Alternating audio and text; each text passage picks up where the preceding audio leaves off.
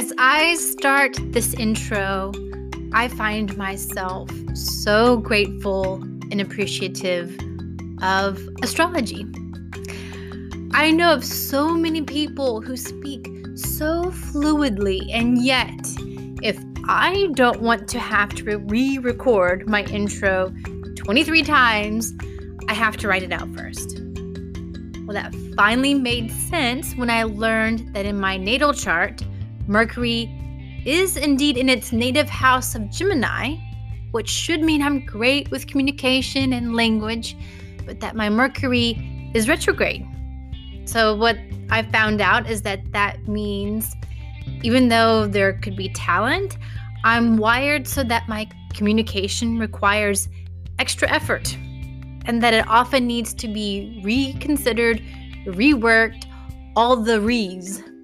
So I'll include a link to the Molly McCord podcast episode in which I first heard that with my retrograde Mercury, this means my energy is more contemplative and that I probably want to sit with things. Maybe even write down what I want to say first to, to decide what it is that I want to share information like that is so liberating to know that this is just a signal that I may have to work to find the processes that work for me, and that this is not some handicap with red letters shouting I shouldn't be sharing what it is that I feel compelled to put out there in the world. I just work differently than other people.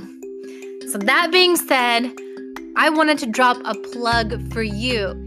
Yes, you and what you're bringing to the table in this world. Because conventional knowledge says don't even bother offering something that someone else is already offering unless it's bigger or better and you're supposed to find something completely different than what everyone else is offering, which can be a little daunting of a challenge when there are 7.9 billion people in the world. So I contend, meh, maybe not so much. I mean, I get why that's said, and there's definitely truth to the importance of talent stacking. But you being you is already bringing something unique to the table. In this podcast interview, you'll hear Becky and I talk about soul empowering hypnosis. She offers it, I offer it, our teacher Courtney offers it, so many people in the class offer it. But there's no competition. We're all rooting for each other because we know that there are plenty of people in the world and they need as many of us who can make ourselves available as possible. And that each of us will draw or magnetize the people that are meant to work with us individually. So you do you, boo, whatever that thing is that lights you up. And who cares if there are 50 other people you know of who are doing the exact same thing? Those people are not you. You have a unique journey and you are meant to help specific people. They need what you can offer, that special energy you bring. All right, so a few quick or not so quick notes. First, I invite you to join my Patreon. There are two levels at which you can join $5, which I call my pom pom tier, and I can't help but do a little uh, motion that you can't see with like I'm pom pomming. Okay, this is the pom pom tier, and $10, uh, which I call my thunder tier, because a pack of dragons, which I love, is called a thunder. With both tiers, you get access to the podcast bonuses, as well as the short videos I frequently put out during the week. I think it's fun. During my lunch at work, I'll often uncap a bottle of root beer kombucha and read the wisdom printed under the cap, and I'll add my two cents. Or I'll do a live scratch off of a lottery ticket. I have received the comment, that made my day which of course in turn made my day. I have I I've also been known to do a little song and dance, but maybe it's best you don't see that. Becky, whom you will hear in today's interview, joined my Patreon team last month. I had asked her when she joined what she would like to see offered in my Patreon. You know, book club, monthly monthly Zoom call, etc. I think you're going to get a good idea about the kind of person you're about to meet by her response when she messaged me back. I just want to support your spiritual journey and support you supporting other spiritual creators and entrepreneurs. So keep up the good work. That's what she said. that was so, so fantastic. So today's podcast does have a bonus feature for Patreon supporters that of my hypnosis session with Becky, uh, where I was the client back in January. It's been edited for time, as I doubt you want to sit through all the quiet time that happens during sessions while the client, aka me, is experiencing things unseen to everyone else. It was a bit of a difficult session. There were no stunning visuals, but rather painful emotions. Becky did a stellar job of picking out wisdom that I could carry with me from the experience. I saw bits of a past life, or if you prefer, uh, bits of a construct that made me sit with an experience of loneliness and being completely cut off from my feelings. Becky masterfully led me through some ways of going through blocks that perhaps you'll find those techniques useful as well whenever you're sitting with an uncomfortable feeling that doesn't want to budge. So, check it out. Yeah, in the interview, you'll hear Becky mention that she may offer soul empowering hypnosis in the future. Well, it's official. She is now accepting clients. If you want to book a session with Becky, there is a link in the show notes to do that. Another note uh, during the episode, you'll hear me cast shade on little Pollyanna. Little did I know that later during Becky's Create 30 course, I would come to the part in which she actually extols the virtues of Pollyanna and her glad game.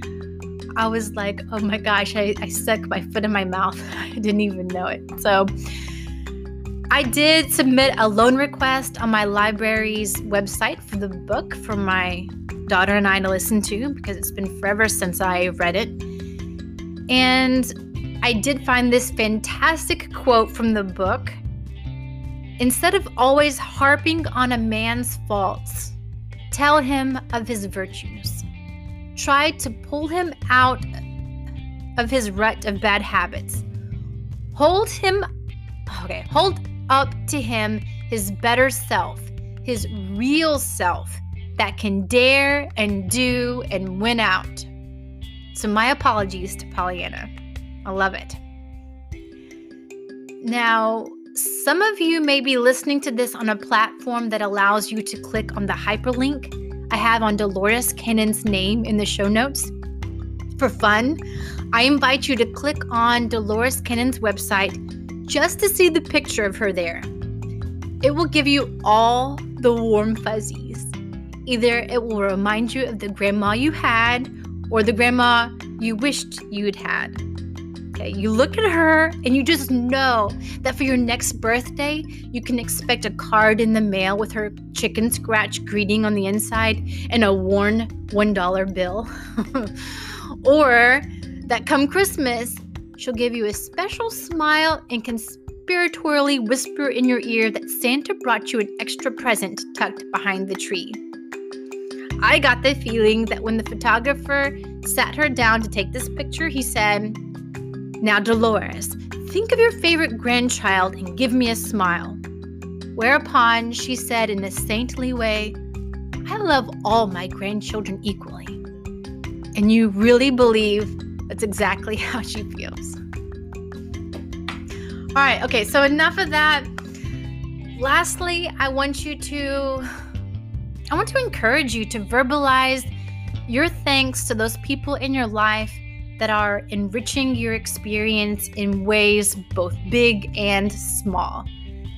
You may think someone else just knows, or that they get plenty of affirmation somewhere else, or that if you told them once, it applies forever.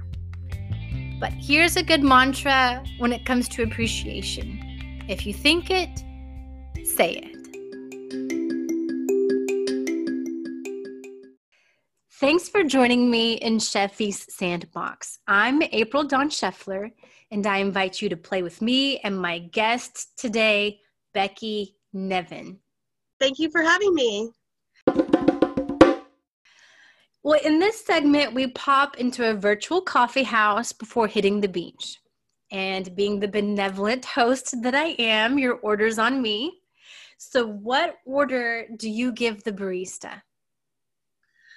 Uh, I'll just have a plain tea. When you say plain, is that plain, black hot. tea? Just black, plain black tea. Yes, hot preferred. Gotcha. well, now that you have your uh, hot, refreshing beverage, let's dive right in. Well, sometimes living one's purpose and going through this human experience can look like playing small, but other times it can look like playing big. So, in your spotlight moments, Becky, have there been any claims to fame, times that our listeners may have seen you or your work? I was actually in a nationally syndicated TV commercial. you can Google it. It was for Vista Prints. And um, my husband actually got called to do it because he had a small handyman business and they, he used their products. And um, they had me because I was the one who did the computer, did the ordering online for him. So they took us to LA and the commercial ended up being more about me than him because they wanted to know you know about the ordering and how easy it was and all of that stuff and so he's kind of in the b-roll acting like a handyman in this fake uh, uh, scene that they set up for us so that is so neat. I will definitely be googling that to see if I can find that for sure. Yes, that was a long time ago. Guests are asked to choose a word or phrase that they would like to hear used more often in everyday conversations, something that doesn't get enough play or enough airtime. And the prior guest chose colorful. So you are tasked to try to somehow fit that into our conversation today, okay? Okay. And you it. also get to choose a word for the next guest to dance with. And okay. it could be a peculiar word that you find funny or that resonates with you. So, what are you laying down for them to pick up? I'm going to pick the word sundry. It means variety, but it has the word sun in it. And it was actually uh, the first word that I started when I was studying for the SAT. I had this huge stack of words that I was going to learn. And it was the first one that came up in the stack. So I, of course, remembered it. And then it actually came up on the SAT. So I was like, thank you, universe, for helping me make my studying actually useful. So, sundry. So I don't know if listeners are going to get tired of me throwing Courtney's name around everywhere, but I can't help it because that's how I'm meeting all these awesome people and making connections here lately is through Courtney's soul empowering hypnosis workshop. And so you and I got paired during one of those uh, workshops. You were the practitioner and I was the client because this was in the January workshop so that's how we first met. Mm-hmm. And I listeners have heard details of my session with Megan McHugh about how sounds were triggering me. It was my very first hypnosis session. Mm-hmm. And so when you and I got paired up and there was a similar there was another sound issue with I guess on your end with the computer or something and I was thinking to myself, "Oh, not again." Because I, I I was feeling that fault like on me. Not on you because if i were somehow different it just wouldn't bother me. And and i was so worried that having started off our our session together like this that it was going to kind of maybe put you off a little bit and that it was going to somehow taint the experience and maybe i would get just just a little bit of shade of attitude thrown in.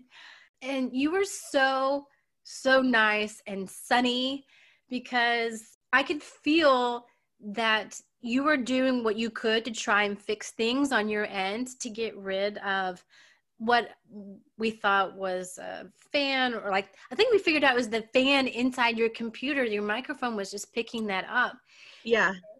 And so um, you were trying to fix that and i could tell that you were legitimately just wanting me to be comfortable. Like so whatever it took to make sure that i was in a place where I could be receptive and heal or whatever the universe had in in store for us during that session that's what you wanted to make happen. So honestly at the moment i can't recall exactly what happened during our session. I just remember how you really embodied uh, graciousness so thank you for that oh thank you no i really i really love that I can trust the universe. I doubt it still once in a while, but I especially in those hypnosis sessions, I know the universe wants us to be there, whoever I'm with at the time, and it always works out. And sometimes it works out in surprisingly like better than I think it does, even if they start off rocky or, and I really do, if I, I am considering, you know, offering hypnosis as a, a thing I do, and I want to make sure my setup's good. So it was, I was happy that you were pointing it out instead of having this annoying thing in the back of you distracting you the whole time. I wish more people, I mean, me, I'm the opposite. I would just sit there and go, oh no, there's this noise that's bothering me and I can't get into hypnosis, but I won't say anything. So I appreciated it because um, I want my setup to be good. And I went out and got a new microphone and I, I think that helped with the hypnotation recordings I've been working on anyway. So I appreciate it. It was good feedback. So I have been very open with my listeners as to what happens during my sessions. I'm the client. I don't have a whole lot that I hold back. Do you remember anything from our session that might be helpful? Oh, yeah, I remember. So uh, I remember that I was trying to get you to channel your soul's voice because I love that. I think especially with people that are newer to the experience, like when when you do that, you're like, wow this it helps remove a lot of the doubt because i know when i channel my soul voice stuff that stuff comes out of me that i wouldn't say normally. And it helps me feel validated that the experience is real and i'm not just making it up. And so i was trying to do that with you and i and i knew you were newer.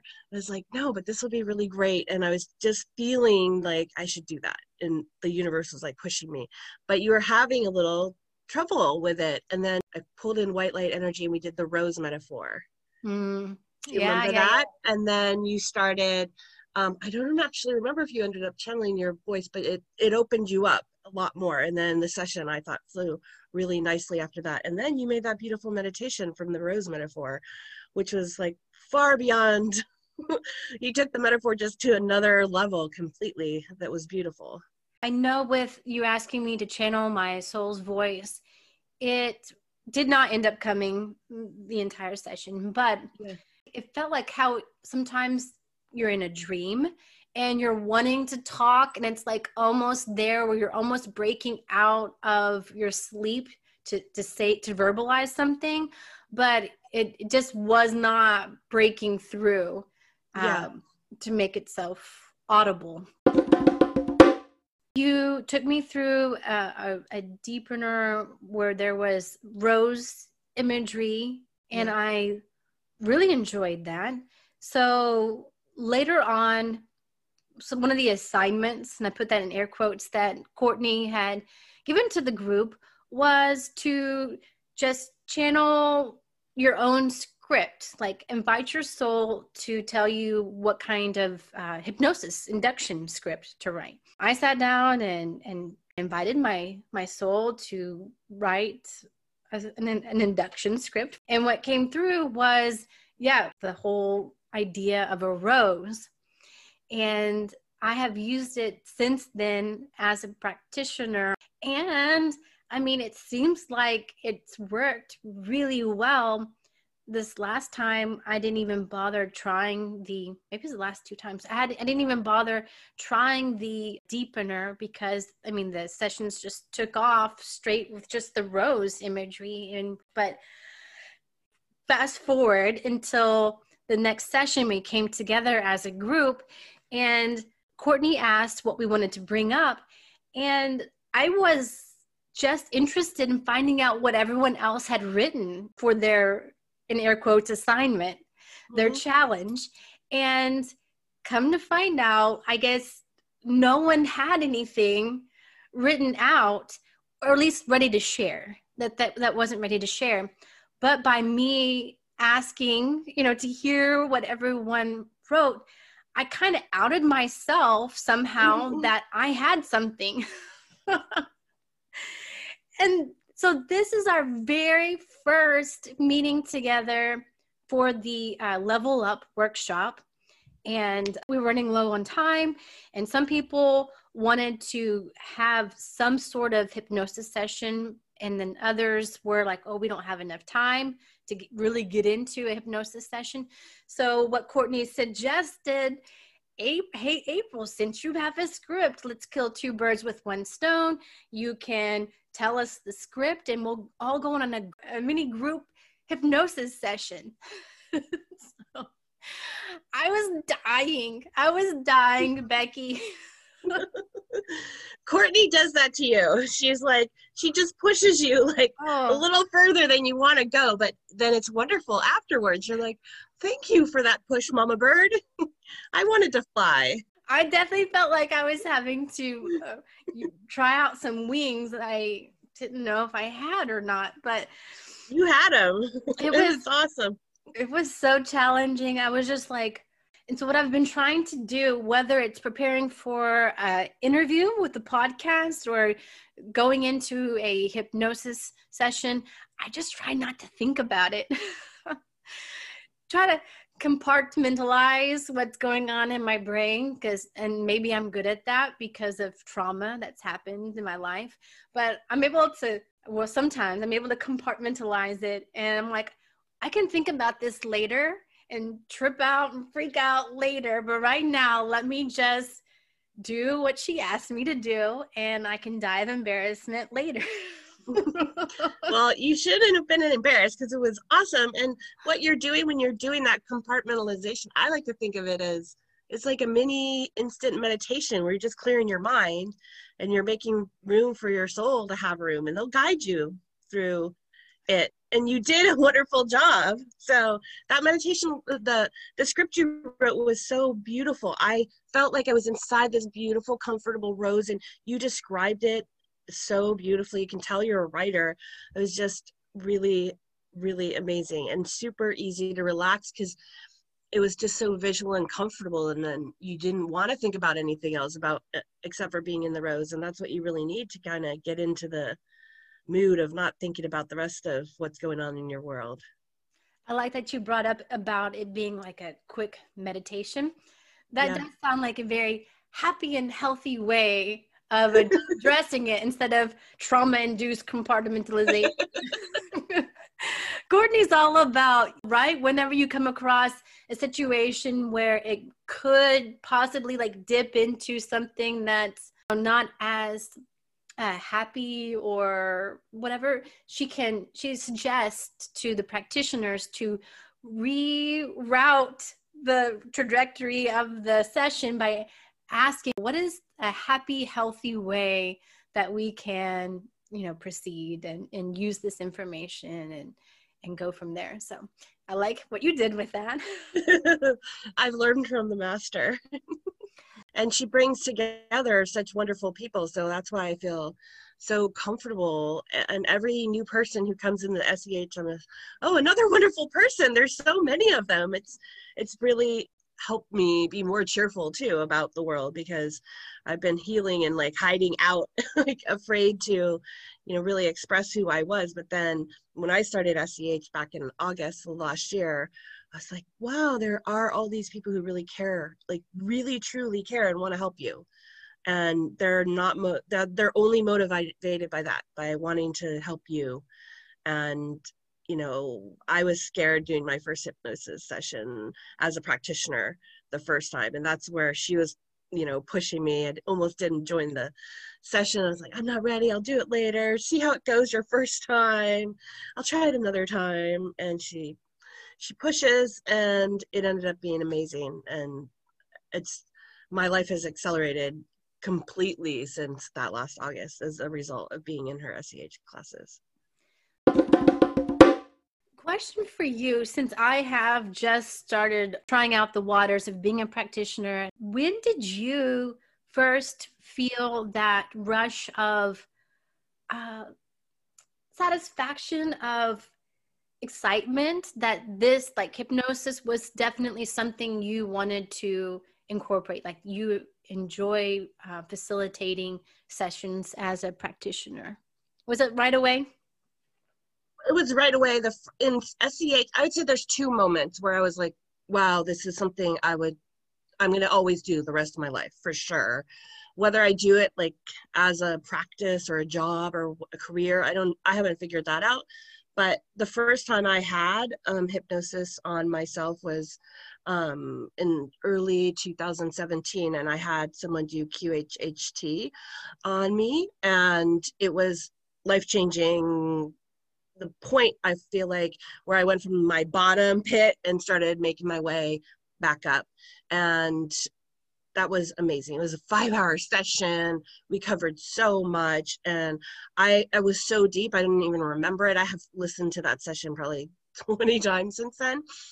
And that was when I was, I was like, oh, my life makes sense. Everything makes sense. All these questions I've ever had growing up about why these things are happening, you know, it all made sense. Uh, um, and it made more and more sense as I kept listening to it. And, and I was hooked uh, and I actually, right after that, signed up for um, Dolores Cannon's QHHT training, um, level one online. And I did that. And um, I love the class and I learned a ton, but I, w- I just moved and I didn't know anyone, so I had nobody to practice on. So I kind of sat for a year having these great skills, but you don't go around asking your neighbors or people you just met, like, do you want to be hypnotized? So when Courtney's class came around, um, I'd already had a session with her and consumed every other thing she'd put out. I was like, okay, I guess I'll, I was hemming and hawing. And then she pushed me into it.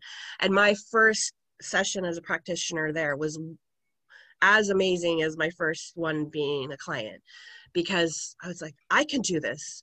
You know, I, even though I'd had training and even though, um, you know, I really do think we are all powerful creators I still had that doubt in my head that like, could I actually put someone in hypnosis and would it be beneficial for them? And it it was. And that was just such an amazing experience to be able to do that and then do it eight more times that month or seven more times that month, eight times total was just mind blowing to me. So it really kind of accelerated my growth. I feel Courtney likes to say you can jump timelines. So I feel like that helped me have the motivation to be like, let's get going with this stuff. It's mm. I'm ready to start you know accelerating my path in this direction so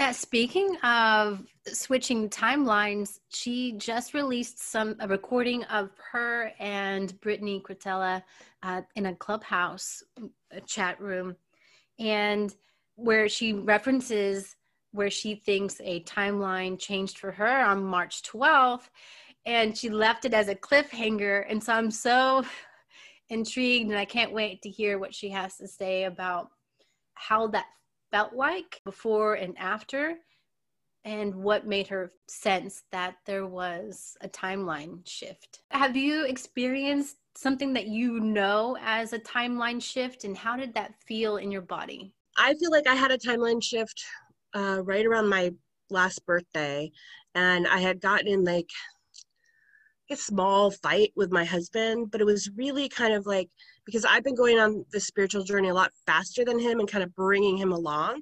And actually found out in my original QHHT that that was m- my contract with him is that I would be presenting these new ideas and um, having him awaken and he would fight with me about it and then he would come around. And that's been our pattern. And the the fighting has been like less serious and the time to come around has gotten smaller and smaller I mean, it used to be a month. I'd be like, okay, we're gonna have this argument. I'm gonna present this thing, new thought to him, and he's gonna get mad at me. But in a month, he'll come around. Now it's like the next day. He's like, all right. or sometimes he jokes. He's like, just let me think on that. I'm sure you're right, but it's just I gotta let it settle. Mm. And we had one of those um, right around my last birthday. And I was like, so distraught because this one was kind of more intense than before. And I was like, well, if he can't come around to this, like, I don't know what I'm going to do. I really had that moment. And I actually meditated that night, like super intense meditation, because this would be a breaking point between us. Like, if he's not going to, and it really felt to me like he might not go along with this. And this was when I was trying to say, like, I want to make this a career. That was kind of mostly what the argument is like, and do this, you know, and I'd have to publicize and kind of have to adjust things in our lives and to make this work. I did a meditation that night and I woke up and not only had he was was he on board even after we'd had this huge fight, but I just felt lighter. Like the I just felt like the air was sunnier and the the what I breathed was cooler and this heaviness over my shoulders was just gone. And and I was looking around and it felt like the sky like world was sparkling. Like you know you make cartoons wake up in a different reality. I just felt like that the next day. And then we didn't even argue about what we had argued about and I just started going on the path that I had kind of laid out for him and he didn't he was supportive and actually like really excited about it without even having to like go back to the argument and be like come on let's hash out what we're we're trying to think. And in my meditation i was like i don't want this to be a conflict between us. I want i i think i know i'm right. If i'm wrong show me where i'm wrong and i can adjust my argument and make those things. And the universe is like no um, we're going to work this out for you. So maybe they did something with him while he was sleeping too. Or we jumped timelines in which he had already come to that realization. Um, and then since then it's been like a whirlwind me building up this you know course that i'm working on and taking up a lot of our family time to do it and then him just being 100% on board supportive without any reservations which is not usually what happens. So i feel like to me that was a timeline jump. Well i know that you hold a special place in Courtney's heart. Um, she attributes you as to being this impetus towards. She started her um, hypnosis membership on November 11th. So my birthday's in November. So obviously, November is a special thing. And I've always been obsessed with palindrome numbers. So forward and backwards, they're the same. So 1111 is not only an awesome palindrome, but it's like an angel number. It's my birth month number. I just, I've always been obsessed. I attribute, like, whenever I see 1111 on the clock, the universe is saying, You're on track. Good job. Like, that's my little signal. When I see 11 to 12, I'm like, Oh, something's off. And I have to figure out what it is, right? Because I'm just one digit off from that magic number. So she starts advertising she's going to do this membership. And at this point, I was meditating so much in my life. Like any moment, every spare moment, every single day. I was probably meditating three or four times a day. And I was getting kind of tired of uh, the, the same meditations that I was doing. And I just put this wish out like, can you direct me to some good ones? Like, I need more variety or I'm ready for the next level. Attributes me to saying, like, I was putting out so much energy that I needed all these meditations that it helped her make the membership. And then I was the first person to actually join because I was like, there, 11 11, I signed up, take my money. Were, can you explain, were you like a first client or a first some? And she started advertising this membership that was going to go start on 11 11. And it was just obvious that I had to join it and she uh, guess apparently she didn't have any additional members for another month or two, which I had no idea. I just assumed, you know, a bunch of people were like me and jumped right on that membership on 1111 and signed up. But she told she didn't even tell me the story when I did a first hypnosis session with her. I think it was like a year later. She tells me this story, so it was nice. It was nice to hear that. Um, you know, I needed more hypnosis, and she provided it for me. Yes. So that membership that she was offering, just to, to clarify for the listeners, yeah, is uh, a membership in which once a month, right? Yeah.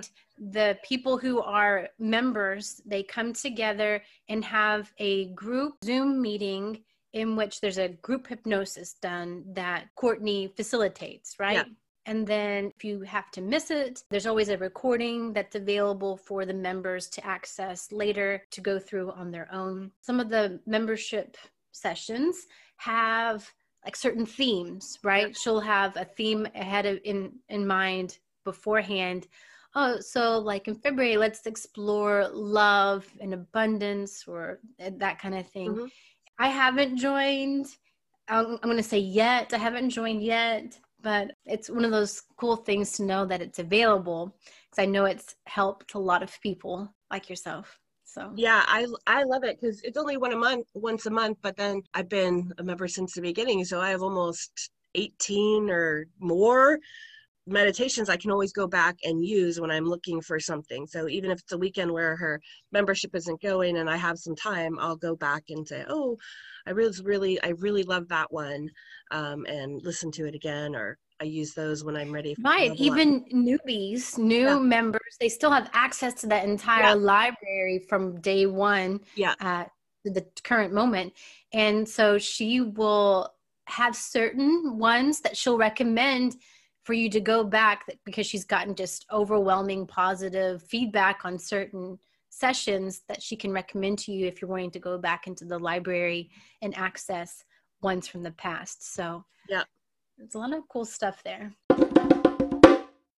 Now, she also ha- offers a uh, soul channeling membership. Have you been a featured, what do you call that? Channeler? Have yes. on, yeah, it's a soul channeling book club and she does chapters of her book she calls them every month. And she used to have a friend of hers um, channel with her and then the friend had to go off on her um, a new career path and didn't have time. So this she said the two souls actually had the idea of coming up with guest channelers every month. And i was uh, asked to be one of those. So i was in did February. So that should be coming out soon, the chapters that I was in. Cool. And so for you who have channeled your soul before, I can see how that would be maybe a really easy thing for you. What, but for someone like me who has never, I've, I mean, I've channeled wisdom, I guess you can use the word channel in that way through the Akashic records. I'll read my own um, I'll do a reading of my own records. I'll ask the universe, I'll ask, you know, God a question, I write it down, and then I'll start writing word by word what starts coming through as the answer. But I don't have anything to compare that to. Uh, how that would feel compared to actually channeling a different well it's your still your soul but it's a different um I don't know what I'm trying to. Well, say. so I actually I took a class in uh, the Akashic Records, like ch- channeling that information. And to be fair, I didn't actually practice it. I got busy, but I would imagine that it feels similar. So to me, um, I would probably feel like around in my third eye where the Akashic records, whereas soul channeling, since you're actually using your voice instead of writing, make sure you have like a very clear throat chakra. Like I always breathe in through my crown, open up the space um, from my crown into my heart. And then I just, I just feel like a coolness coming down through there when I'm channeling. And I asked my soul, actually, can you send me a sign that this is you and not like my persona right. talking? And that coolness is one of the things that I get. I also get right before I get like a shiver that like okay she's coming in. Um, and then I just I just relax myself out of the picture and I feel my voice talking and I don't even know what I'm saying sometimes. So I go back and re-listen and I'm like oh well, that was a pretty smart thing to say. I'm glad I said it. But it wasn't really me. And so it's just a, like a cool energy that I can feel coming through my throat. But it's just like with the Akashic records, you would just you know, set the intention that you want your soul to come in and borrow your vocal cords and clear the channel for them to do that, and then just practice it. And the more I practice, the better I feel about it, and the stronger I feel it coming in. And and I practiced a lot leading up to being Courtney's guest because I was really nervous. I'm like, what if I can't do it on that day? But then, of course, I trust Courtney. She makes everything easy and cool and breezy. And like, it's just going to work out. I know because also I trust the universe so much more now. Like every day I trust it more and more, even though I feel like I trust it a lot. it just it worked out great. I actually got interrupted three times during the channeling, the second channeling. My husband came in because he was on his lunch break. I had to leave my room. I took my computer. I'm still channeling. Courtney's eyes are closed. She didn't even know this was happening. And I had to go out to my lanai and sit outside, hoping my battery of my computer wouldn't die for the last bit of it. And it still worked out. My soul's still talking to her. She's totally oblivious. When the session was over, she woke up and she's like, Did you move? like I didn't even know that and I knew that the universe had put those disruptions in to show me that you can still do all of this. All those fears are your own limitations that you're putting on yourself. And uh, so it was really great that those interruptions had happened. Whereas, like a year ago, if that had happened to me, I would have been petrified and thought it, it totally ruined the session, but it actually enhanced it because I was was taught a really great lesson. And Becky, pardon my ignorance, but what is a lanai? What's a lanai? Oh, it's um, a patio. It's the I live in Hawaii, so uh, Hawaiians call their patios lanais or porches. Lanai and, definitely sounds like it has a bit of pizzazz. it's tropical. It's a tropical uh, it's a tropical porch because porch is is definitely not as fancy sounding as lanai. Yeah. No. you had supported Courtney. She was uh, telling everyone she knew in her soul empowering hypnosis group about your program that you yeah. were putting out there, the Create 30 journey. And I did not think I was going to be signing up. I didn't feel this pull towards it yet. But at the same time, I have been dealing with attitudes towards money and letting that just flow as energy towards desires or where opportunities blossom and open up, as opposed to acting from this scarcity mindset. Free, I'm all in, but if it costs anything, it could it's probably so worth it. But at the same time, I'm like find myself mentally going through a list of other things that in the 3D reality that I should in these air quotes, you know, should be spending my my money on. So I didn't think I was signing up for it, but lo and behold, I found myself I knew it was like the day of and I was like, oh my gosh, I, I missed it because it's a um, it starts in the morning, I guess, is when the meditations are intended to be done every morning. Yeah. Start yeah. your day. And so I'm like, oh, this was launch day. I should have signed up for this morning. But I went ahead, I was at work. Let me go ahead and just check it out.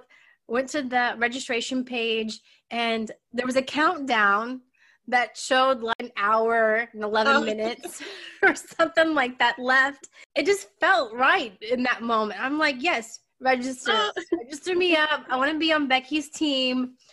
And oh. I want to see what this Create 30 is all about. I'm not even sure at, the, at this moment whether or not I had already uh, secured you as a guest on the podcast. I don't think that was part of the angle because I knew you were already. No, I think we were already going to do the um cat podcast. Okay, so yeah, I already knew that I had an in. You know, I was going to yeah. be talking to you, but yeah, I was like, I'm gonna, I want to be a part of this into this bracelet just to flesh that out. And so I signed up and going through the process, you encourage the people to just grab some type of object that you can keep with you as a reminder of the intentions and the energy that you're creating. So, what I had was a Tory Burch bracelet that I had been given. I think the motto is Embrace Ambition. It's the mm-hmm. Embrace Ambition bracelet. And I loved that because as I had posted on my social media, that yes, I, I, I feel empowered to embrace ambition because I want us to all go together. If I feel like if I'm reaching towards my dreams or passions or whatever it is that lights me up inside, then I'm bringing other people along with me for the ride. It's not ambition, meaning success in comparison to someone else. Yeah, or at the stake of someone else. Like if I have success, that other person can't have it. Like, right. You exactly. don't have to do that at all. So I already had that intention on this bracelet, but I was like, you know what? I'm going to wear it more often and repurpose it in a way. And I'm going to put yeah. all of my Create 30 journey intentions because the whole idea about Create 30 is that you put us in the creator space for our own lives. You put us in the driver's seat for our own experience in this life. So I, when I see this bracelet, it's more about true ambition is fine, but it's more about putting it in the connotation of creatorship. I am the creator of my own experience. I just liked that you put us in the in that space where we are responsible for our own lives. And another thing was when it came to the part of the Create 30 journey where you have to cultivate space for forgiveness and acceptance having known a little bit, just a tiny bit about your story, prepared me to be like, okay, Becky is coming from the most genuine space. She's not coming from this uh, Pollyanna view of life where she's never been touched by disappointment or trauma or injustice.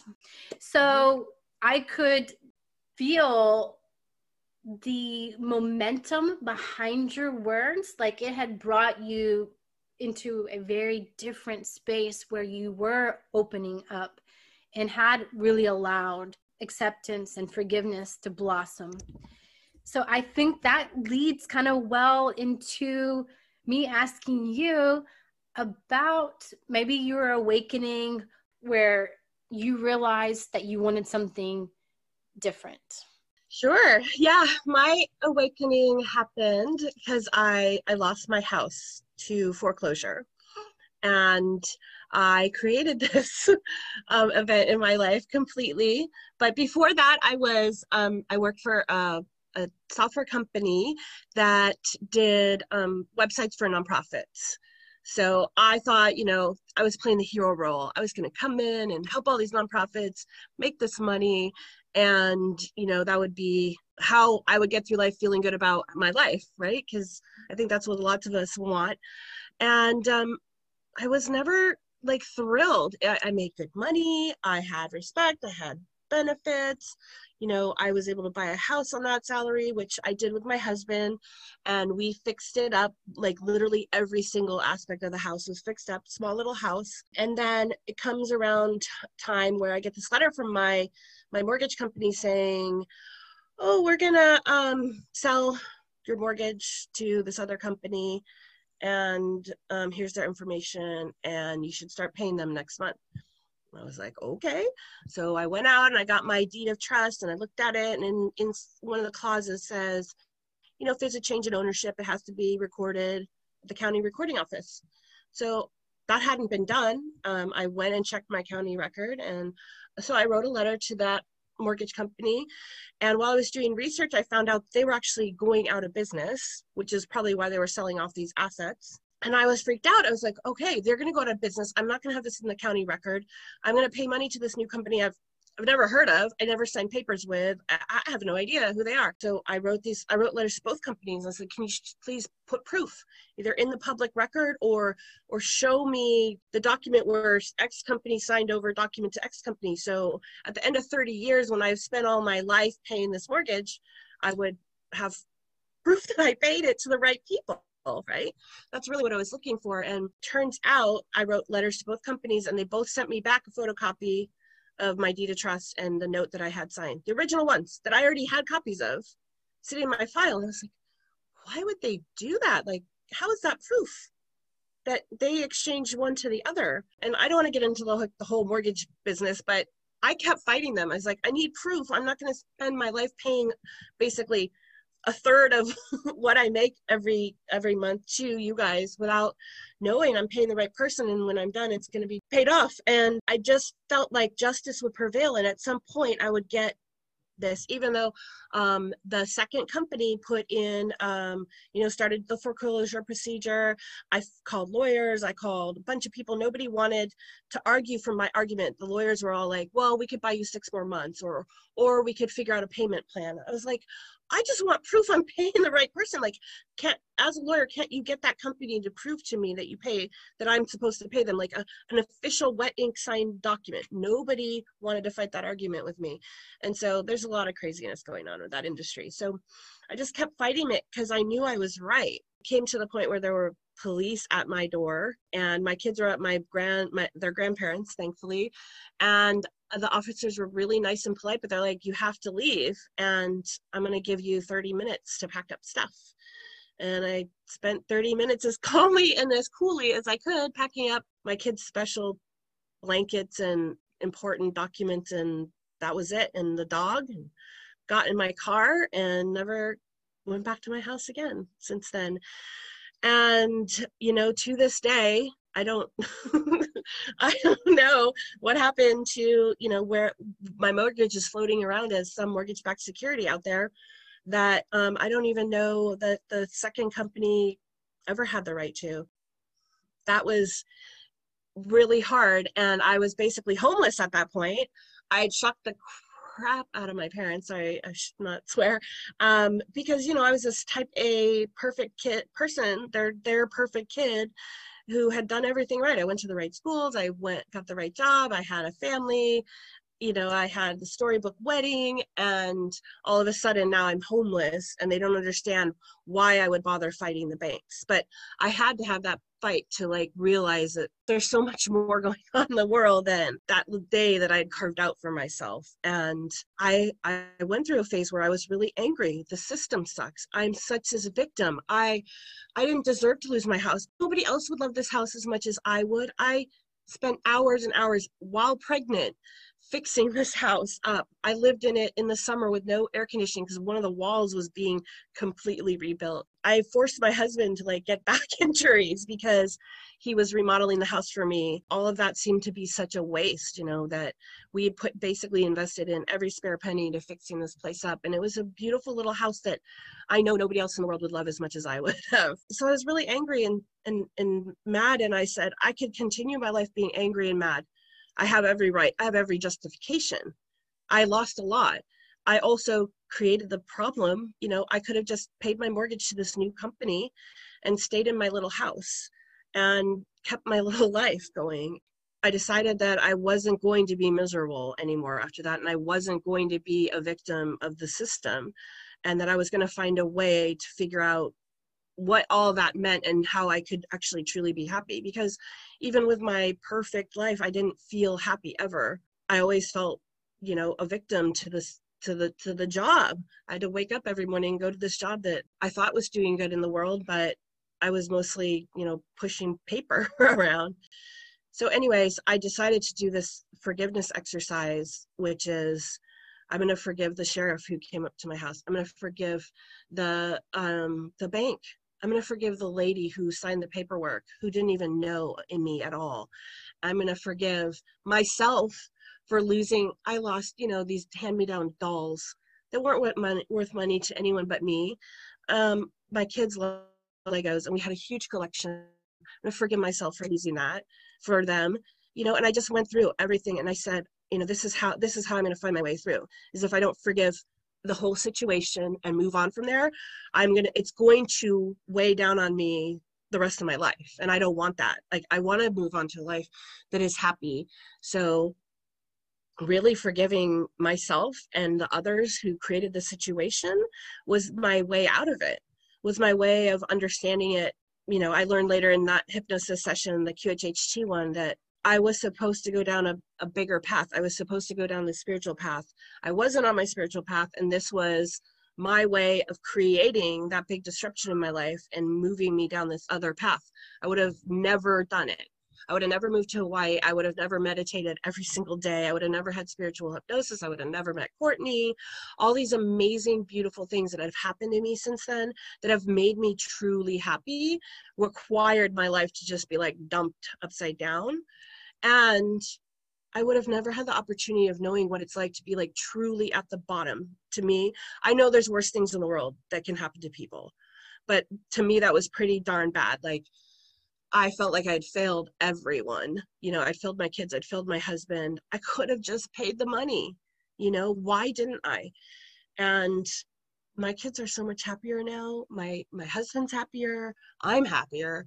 And we just had to go through that bump to to do it. And i take full responsibility for creating that at this point even though it was hard. And i also learned that i am creating my life so i don't need to create those situations anymore. If i'm in tune with what the universe wants me to be doing they don't have to dump my life upside down for me to be on my path right? I can just be like let me check in. Okay that sounds good. I'll do that. Or i don't really want to do that. Is there an easier way? And then the universe is like nope but it'll be worth it or they'll be like all right we'll make it an easier way and then they make an easier way. It's that i feel like i have that kind of give and take because i have taken on my responsibility instead of creating randomly my life without really knowing that i really am in control of it. I was leaving that victimhood behind. So i appreciate that that my story actually adds to the value of it because i think forgiveness is really important and it comes both sides others and yourself. You have to do both because if you don't forgive yourself then the forgiveness the forgiveness you're giving isn't as genuine and the forgiveness you're going to receive isn't as genuine because you're blocking it without letting it flow back and forth because everyone deserves it.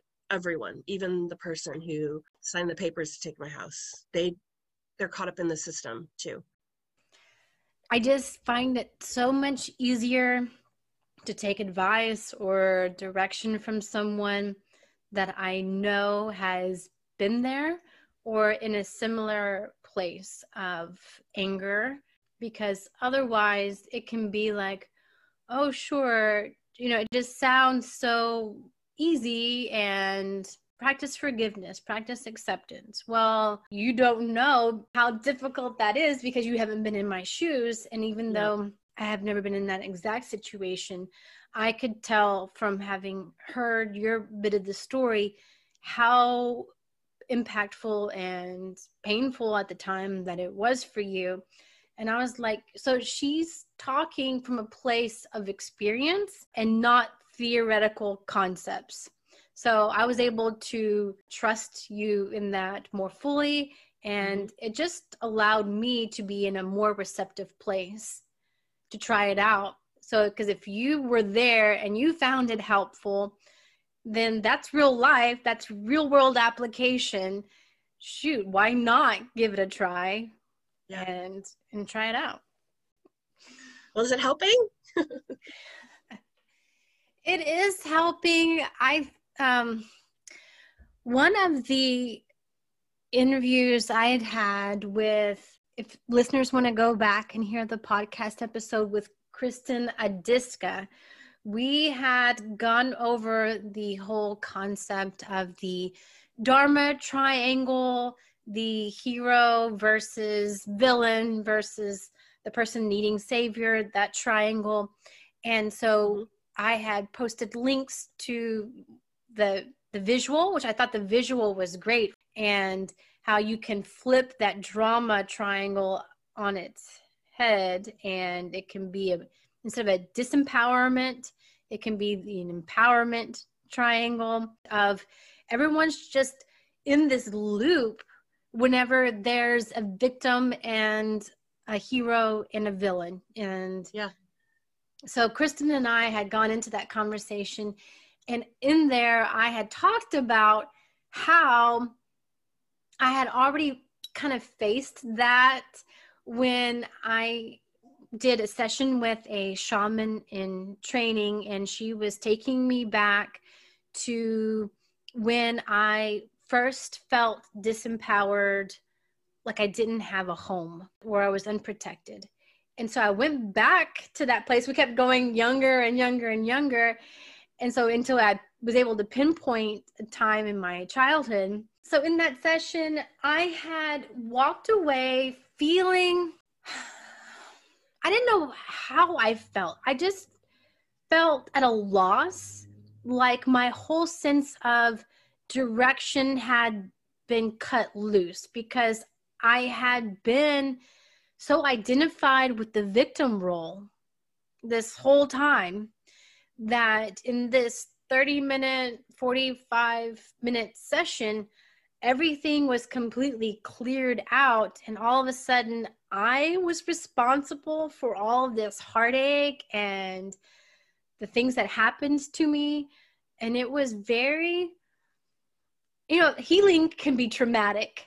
So mm-hmm. I felt in a way that that healing was very traumatic because I didn't know what to do with that. I created that for myself at such a young age and just coming to grips with and owning responsibility for life since then, having uh, put myself as the victim and all the situations since then where it's been played out in different scenarios. You know, people will change, the setting will change, but still, it's there's a villain, there's a victim, and you're always looking for that hero.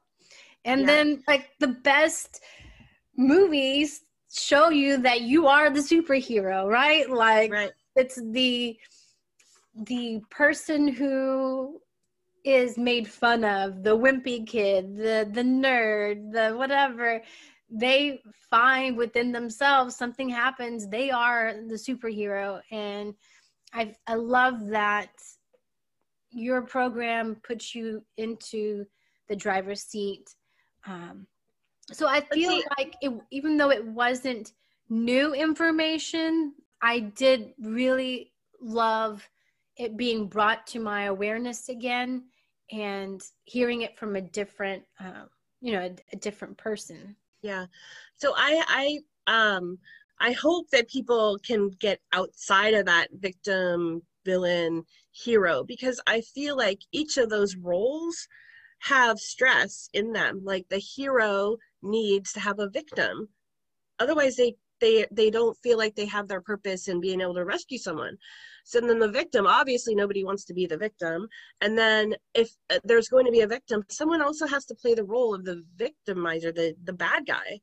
And nobody really wants to play that right? Hopefully we get so caught up in needing those roles and each of the other role needs the other role for the other role to exist. And i'm hoping that people can come out and be creators of not that drama you know just be creators of abundance be creators of happiness and bring like you said earlier in the program bring people along with them. We can all have all these wonderful things without having to have someone suffer not someone doesn't have to be the victim. We can all be the heroes if we want to be that.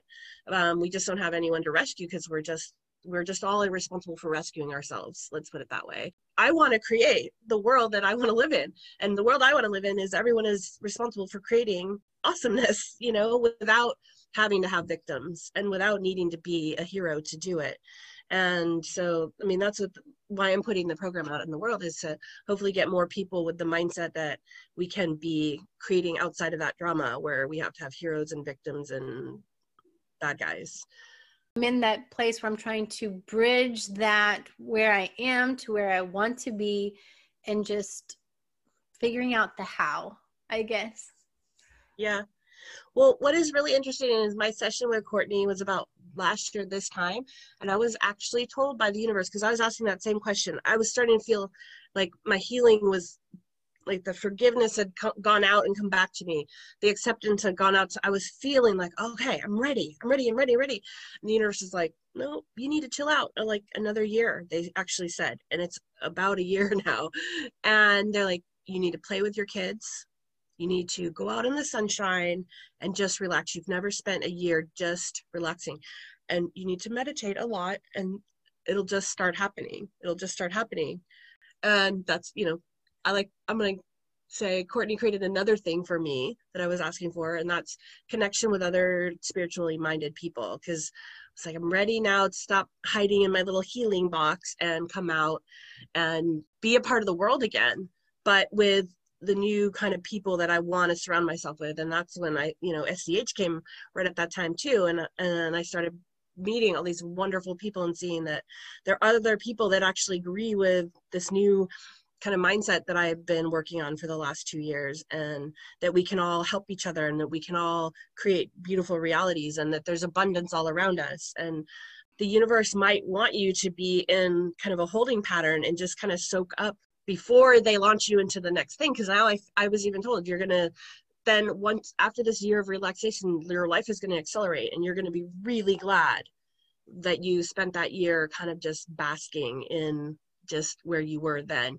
Mm-hmm. and i already am glad because my kids are now they're hitting the like little kid era and going into like the older kid and you know they're uh, they're leaving the phase where they want to just super snuggle. And i'm like i'm so glad i spent that year where i just like snuggled with them and i played with them and i sat on the floor and i didn't worry about what i had to when i had to get dinner or whatever else i had to do. I really invested in playing with them. And i feel like that's going to pay me dividends with my relationships with them in the future that i i did take that time. And thank you universe for just giving me the heads up and actually giving me the permission.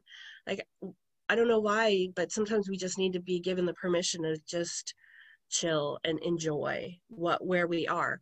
And I see my kids now getting more f- friendships and being distracted and not having all that time to be with me. And that's a good thing because then I can work on my own projects, but it also makes me a little sad. So I think there are really times where we go up and down where we're supposed to be really productive and then we're supposed to really chill out. And then go back to a productive time when we're ready. You don't need to know where that bridge is taking you just yet. It's there though. Tell us when you found yourself homeless. Yeah. How did you go from there to living in Hawaii?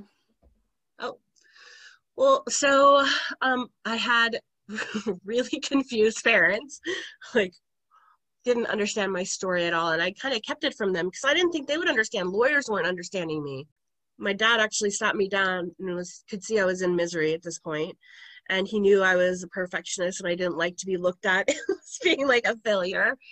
And my dad was like, "Well, you know, we have our townhouse in Tucson, um, Arizona, and we want to put it on the market, but it's not on the market yet. So why don't you go there and just spend some time and figure it out. So I had that awesome resource and I had really wonderful parents.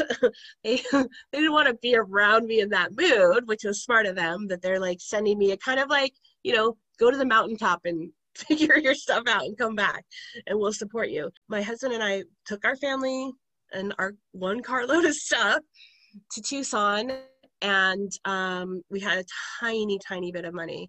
I meditated so much for that whole month and then we would go up the mountains and hike and my, we had some family friends and you know we just sat there and kind of tried to figure out what we were going to do. My husband's parents have a house in hawaii and they said you know you guys can stay there but we have renters coming in in um, you know in the beginning of the year and this was like October. And I was like, could we figure out our whole life in the two month span that we have this free place to live? Like, can we get a job? All the things you need to just survive. Or we can stay in Tucson and have a little bit more time to figure stuff out. But I was like, Tucson's beautiful. There's beautiful mountains there. But I have a choice now, like Hawaii or Tucson. And I'm already at the bottom. It's like I can't get any worse. So where where would if I was to have this perfect world, where would I rather be? And I was like Hawaii, and everyone's like it's expensive there, the cost of living there. So I'm like I lived in California, the cost of living is it's to be rough no matter what. I have no job, so I either get a job or not. And so we just picked Hawaii, and we had this timeline. and We packed up, mm, you know, we had to borrow some money, got our car shipped, had suitcases worth of stuff we took on the plane with us a little bit of stuff that I had actually stored at my parents' house that we shipped over on a, like a pallet. So that was it. And we stayed at my in-laws' house for two months, and we just uh, I was going to become a teacher. I figured uh, I could do that. I'd always had an interest in that, and Hawaii has a lot of turnover, and so I t- started taking the test to be able to do that. And my husband just put together his resume and was handing it out everywhere then I did my QHHT session, and I that was of course the first question I had to ask, like, what's going to happen am I going to have to fly back home from Hawaii having not secured a life here? And um, there's like, nope, your house is coming and you guys will be fine. I'm like, can you give me some more details? And they're like, no, we're not going to. And I was like, how am I going to get a house? I have a horrible credit score. I have a foreclosure on my credit score. I have no money. Um, and the rental you know it was really strict here. So um for what we can afford we're five people they usually like limit it to four. There's lots of strict rental rules here um plus the bad credit score. I was like i don't know how that's going to happen. Like this qhht stuff just felt right but four days later, my husband gets a call. One of the uh, resumes that he had turned in was to um, a management company that works for these big hotel properties, well, big condo community properties. And they offered him a resident manager job that came with a house. So, um, no credit score needed to get a house in a condo right across the street from an awesome beach in Hawaii. And um, he manages all the contracts, construction, the crews that come in and clean and do the landscaping and stuff. And it's been an opportunity for me. I used to be the breadwinner mostly to have the more time to work on my spiritual journey and worked out perfectly. So it wasn't, I didn't even know there was a job called resident manager until he got the call that day. And he wasn't particularly applying for that job. He was just, here's my resume, handing them out to construction companies and whatnot. So it worked out and now I've been able to improve my credit score. So when I'm ready to move out, we can hopefully. How did the QHHT come into your awareness? Was that just a flyer or word of mouth? I don't know. I mean, I was doing searches like on the internet starting in, when I was in Tucson, just saying, meaning of life. What is the meaning of life? Like, why are we here? What is the point? Like those are the kind of, I was just searching the internet. I was, before I really knew to just, why don't you just ask the universe directly? Before I learned that, uh, I was just asking Google to give me the answers. And I was just digging. And I, I found if you go to like the third page in Google instead of whatever they put at the top, you get better information. So I just kept digging and I came across Dolores Cannon and it just resonated with me. So I read everything I could get my hands on that didn't cost money because it was in my lack phase of life then. It seemed right. Like it seemed like this is where the answers would be. Those answers like what is the meaning of life? What why are we here? Like why do we come and put us ourselves through these dramas that are so painful? Why do we create a system that's so unfair?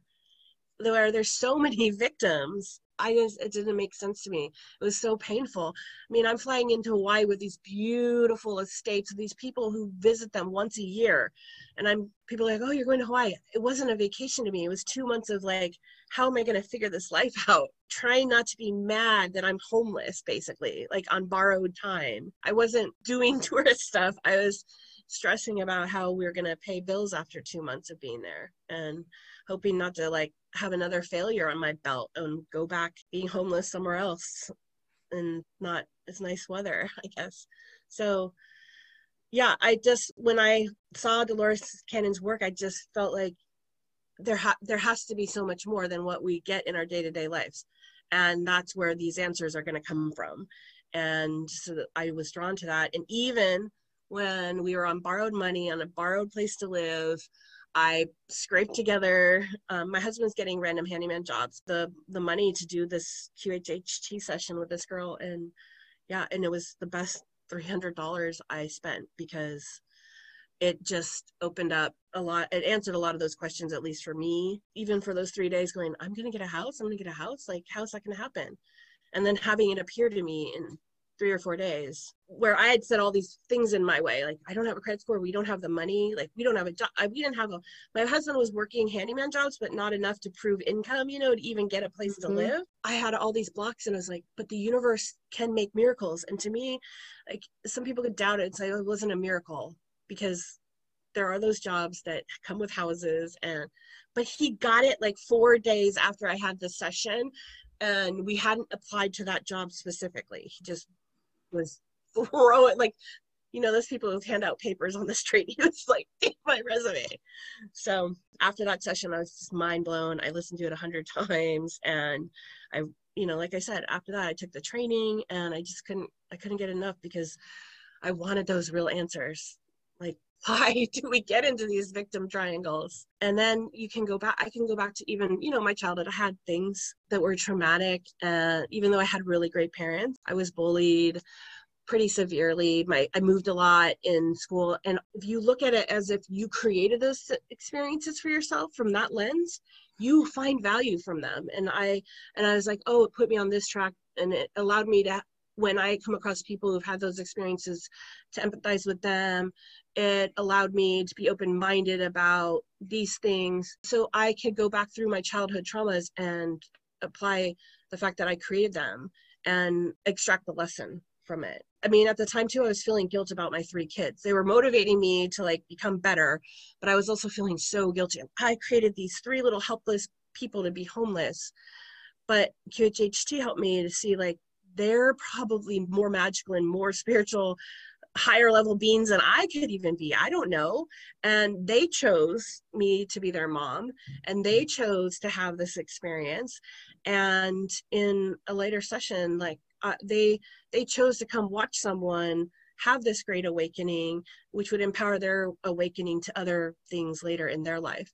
And and that to me makes sense. Like if we take ourselves out of the victim role and really see that we we created it from before we even were created it makes sense. Like those questions like why did we do this to ourselves? Those that's the only place where i've been able to find that answer. So you have that life altering QHHT session.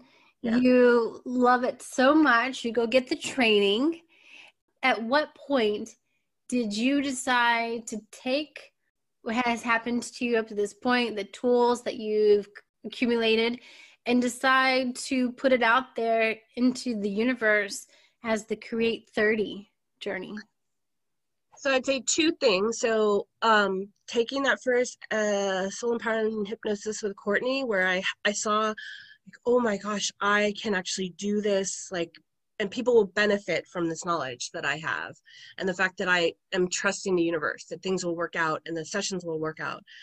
That confidence I gained, and then those eight sessions, I learned so much. I was a practitioner, but I learned so much. I felt like the universe in every session was telling me something and they were preparing me to to feel the confidence that yes you've learned a lot your lesson is valuable other people could gain from it don't hide it anymore. And and then that time shift jump that i had at my birthday where i was i was thinking about doing this with my husband and having that conversation and got in an argument. And i was like i really feel compelled that all the signs are that i need to do this. And if i don't have his support it's not going to work. And then waking up the next morning and feeling like it's working. And then December holiday comes around, he's giving me every minute. He takes the kids every minute to write the course out.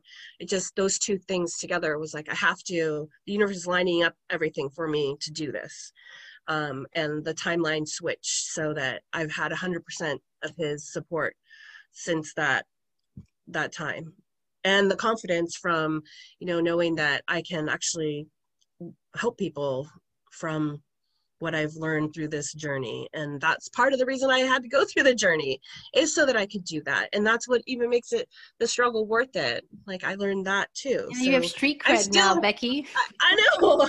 I'm still getting I'm yeah, I'm still getting benefits from that trauma I created for myself. So I guess that's why we create it. I mean, we create it to learn these lessons and and the lessons you can keep you can keep learning new lessons from that old thing if you just let it evolve.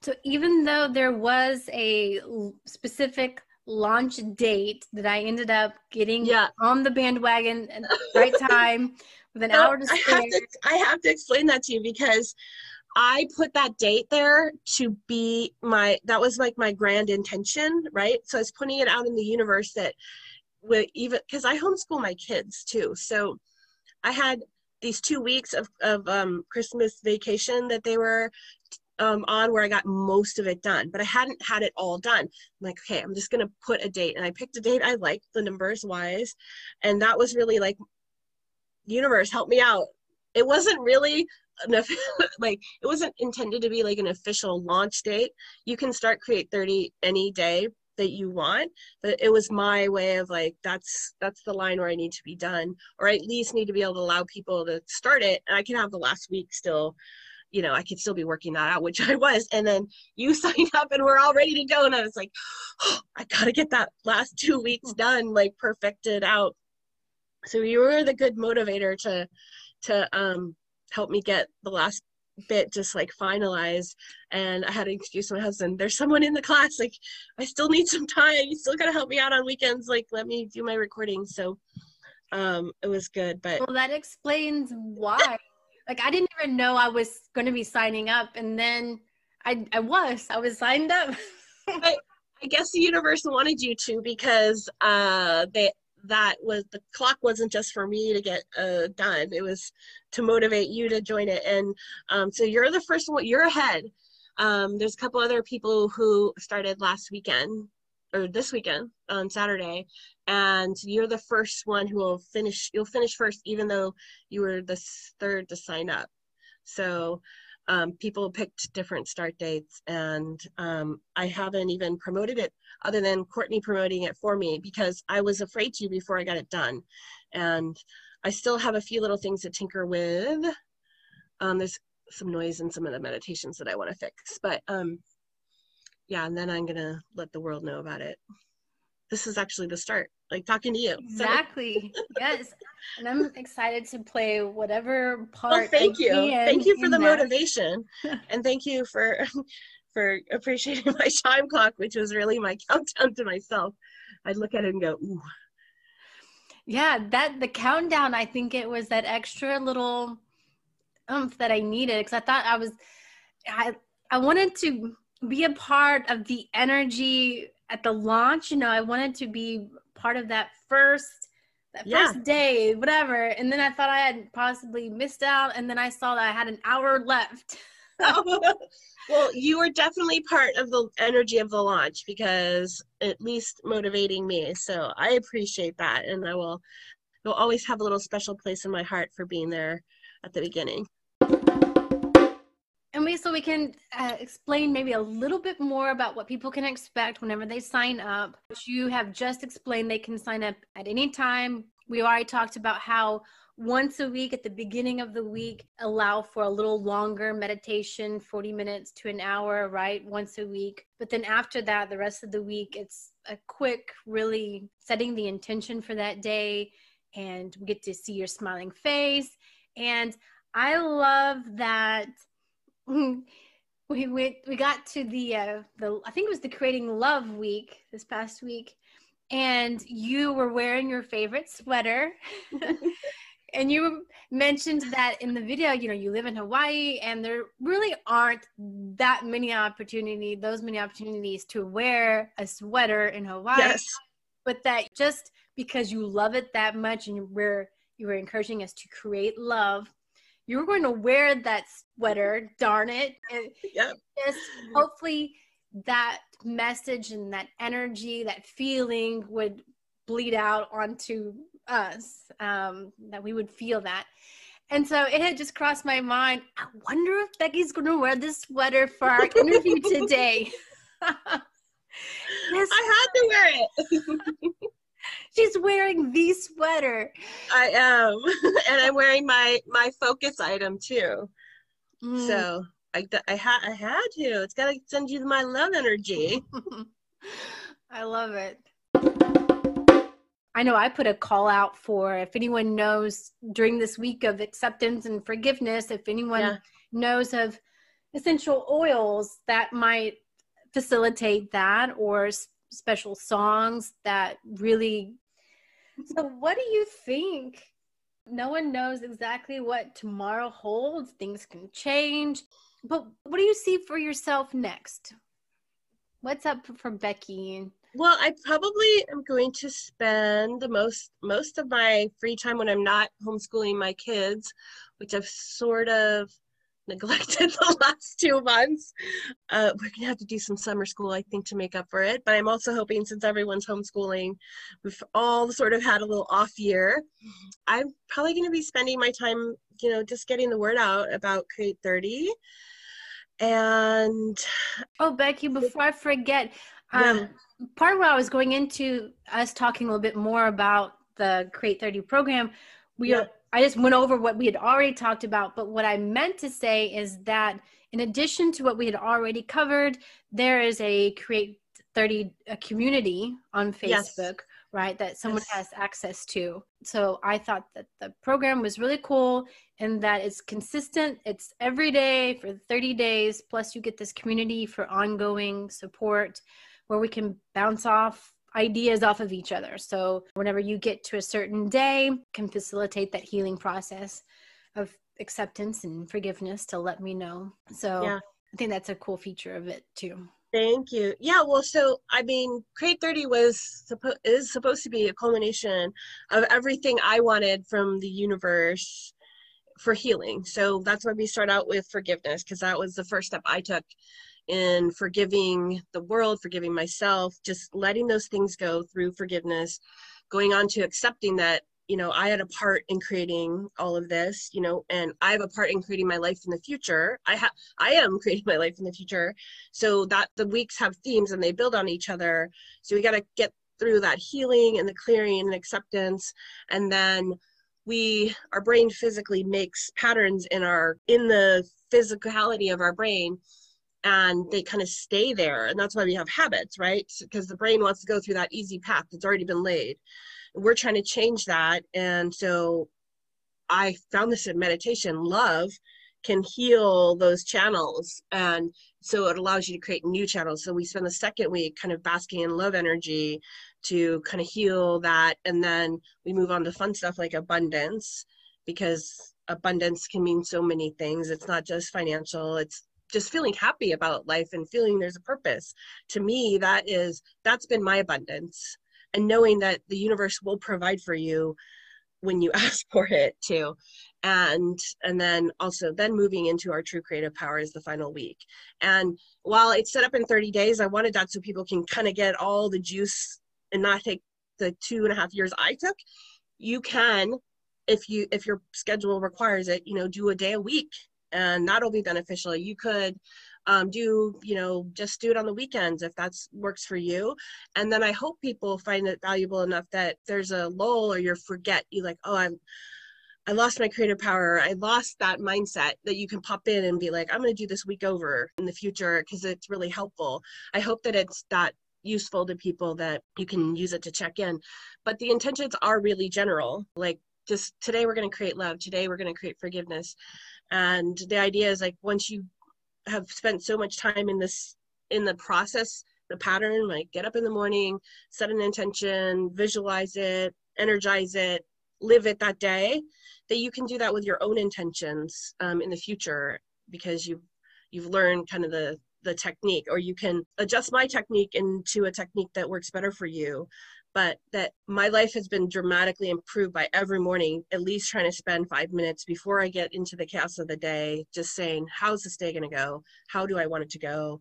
Where am i going to set my energy? And that's why you asked me about my future is that you know i i want to build more courses and maybe offer hypnosis sessions one-on-one you know i want to make I was hesitant about it, but I definitely want to stay in this space and have it be my future thing wherever it might take me and and just keep listening to to the universe telling me you're doing great go this way because I can help myself continue to heal because I'm still doing that. I had a great session last Saturday in SEH and um, you know healed a little bit of my childhood stuff and I can help others heal too and and that's creating the world that I want to live in, where we're all helping each other be the best versions of ourselves and get out of that victim, hero, villain drama.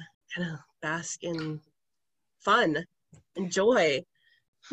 I liked that you mentioned that there are techniques because um, I had wanted to point that out because not only do you just say, "Oh, let's let's create love, let's create forgiveness," you actually provide steps like how well, that sounds all great but how do you do that? And so you actually have techniques that you walk the person through as to what you have found helpful in actually creating forgiveness creating love. So it's very specific. It's not just a generalized fluff it's not just fluff yeah.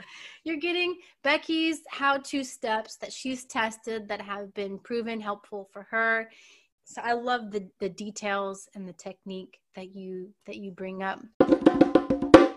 So do you think with the QHHT you not having practiced that a lot is that something that you're wanting to delve into a little bit further and offer that more often? So here's how I see it. I think create 30 is is like you know a boot camp kind of get you started get you used to like the idea of like this should be an everyday thing. Like when you wake up in the morning you set your energy for the day. It helps so much. But then there's there's things that like you know you brush your teeth every day. You gotta do that. But you gotta when you go to the dentist you really get that deep cleaning. You really make your health better that's what I see like a QHHT one-on-one session where you can really dive in with someone who can who's skilled at like asking the questions and trusting the universe and kind of digging for you. Um, being the keeper of the list, we talked about this um, in SEH.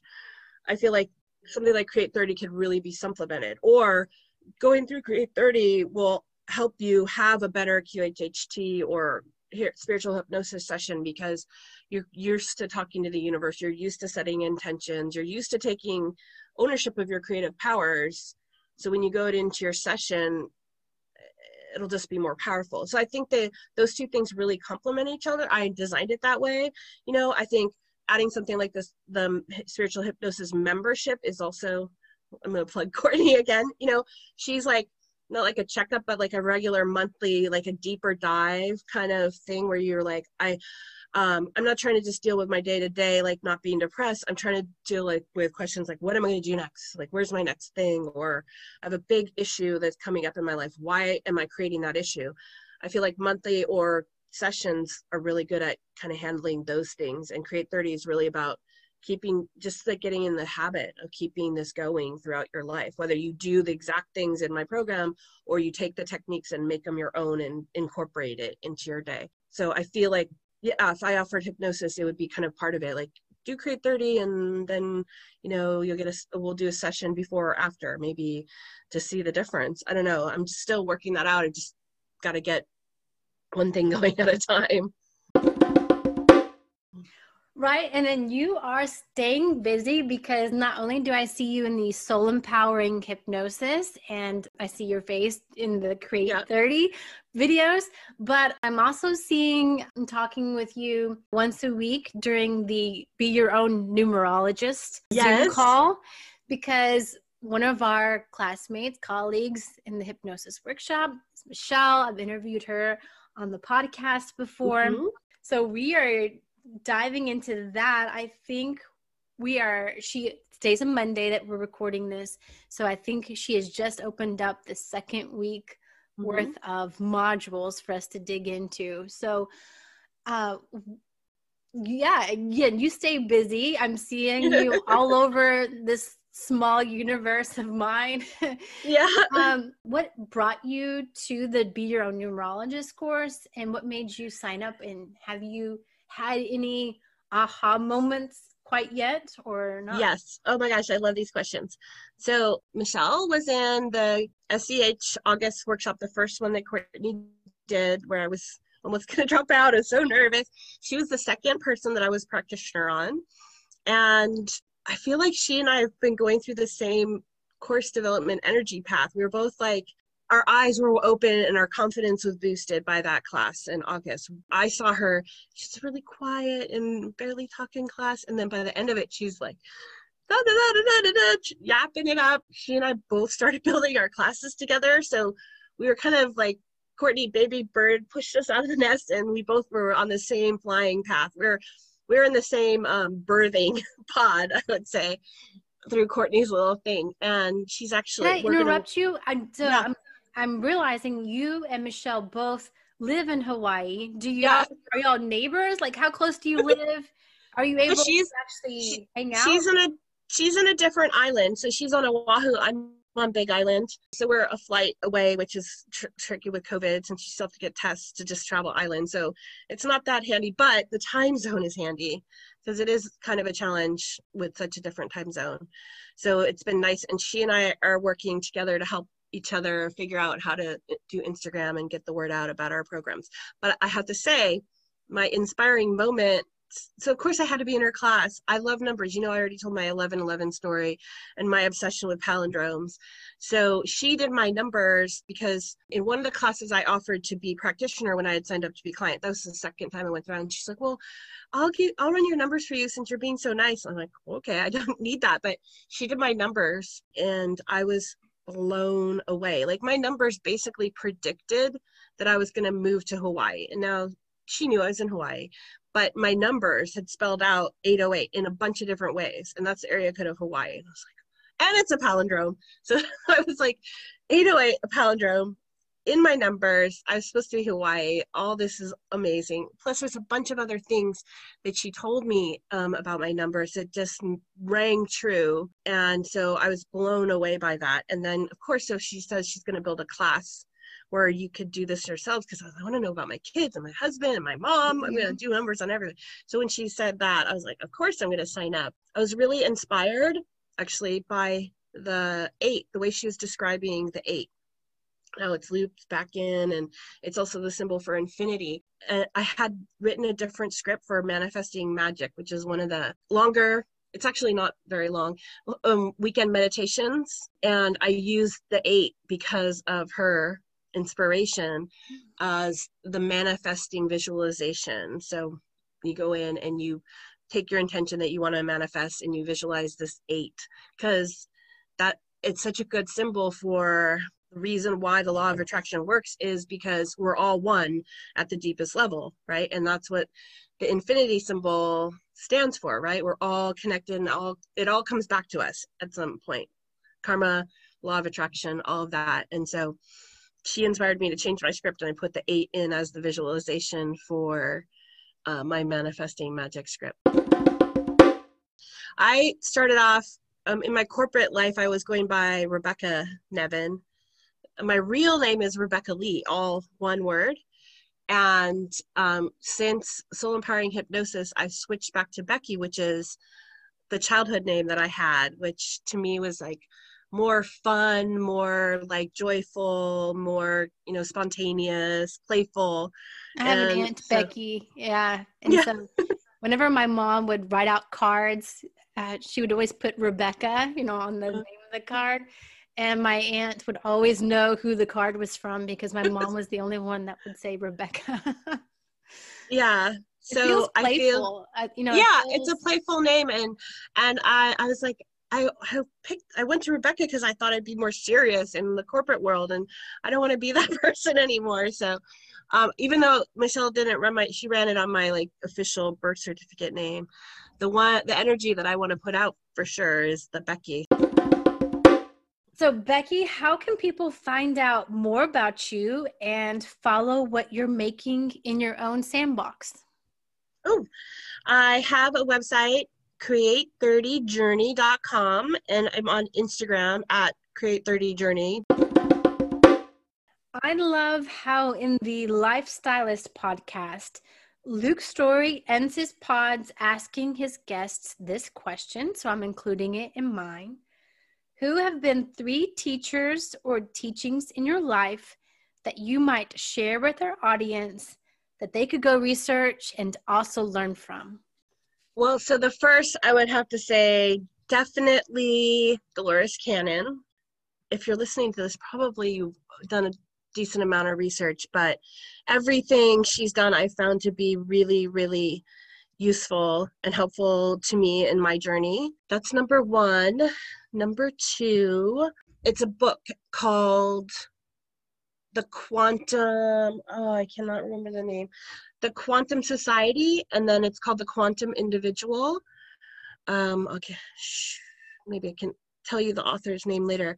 But they're books um and it was I read them in early college, and it was really where I first, the lightning hit that we really are the creators of our own reality. And I want to put this maybe in a promotional um, presentation I do for Create 30, or I might add it to Create 30. But there is science in quantum mechanics that there's a, a thought experiment that a scientist did where he said if you put a cat a cat in a box and you put a device in there that has a 50% chance of going off right and killing the cat what is going to happen right so in probability you say 50 50% chance the cat will die right but the moment before you open the lid of the box to see the result the cat is both alive and dead simultaneously and there are actually particles within inside all our cells called quarks. They're smaller than electrons, smaller than neutrons that you learn about in science. And they have the same characteristic that depending on how you set up the experiment to read these quarks, they read as wavelengths, right? So they read as like a wavelength you can think of as like a communal thing, right? We're part of something because we go up and down. Or they read as particles. If you set up the experiment to read them as particles, they show as just like a single dot so that like how we experience ourselves as an individual even though we're all connected and these particles have both these characteristics simultaneously and this is what causes people to head to explode in quantum physics is how can you be something simultaneously? How can source be everything and nothing? How can it be evil and goodness? So but it's built in to like the smallest particles that make up everything. And to me that is just an amazing that that is the proof that we are the creators of our reality because if we decide that we are the wavelength we're the wavelength. If we decide we're the particle we're the particle but in essence we're both and these books explain that so um, beautifully the quantum individual and the quantum society and it shows that if we built our society understanding this understanding our need to be individuals but also understanding our desire to fit in as the oneness we could be more harmonious and i you know, I started that thought process when I read those books, and they're really, really good. Um, I think they're written in the 80s. I just really love the colorful picture that the author provides in showing the two experiences the singular and the wavelength. So, third, zingdad.com. Um, Arn Allingham, he is one of the spiritual teachers outside of Courtney who has had a profound impact. And he actually has a 30 day program that was really was where I got a lot of the inspiration for Create 30. Um, but he writes a book called Ascension Papers, and it's for free on his website. And it's amazing. It kind of explains um, how the densities work. We're in third dimension right now, and how we interplay with fourth, and how many of us that are on this spiritual journey, the goal is to raise densities, raise your vibration. As you raise densities, your creative powers, your powers to create realities become more powerful. So the law of attraction works faster for you. So that's one of the reasons we work through love and healing so that we can raise our densities. And his books really were life changing. They just resonated so much with me, the Ascension Papers. And he has a bunch of other great writings, he talks a lot about creating your own reality. It's really um, influential outside of Dolores Cannon and Courtney. I should have put Courtney. Can I have four? I think I talked about her enough. you can totally have four. well, then Courtney would be my fourth, since um, you know she she I tell her to create stuff for me, and she creates it, and then I heal more and more. And you know, the latest is being able to be around all these great spiritual people and really not feeling alone anymore, having kind of intentionally isolated myself like moving to an island where i'm away from people and and just digesting a lot and, and internally and not even make trying to make friends just because i wanted to just be a better version of me before i even came out into the world and started making these connections again and and just making them in in truth in my new self that makes so much more sense to me than my old self did. But thank you, old self, anyways, for getting me to hear.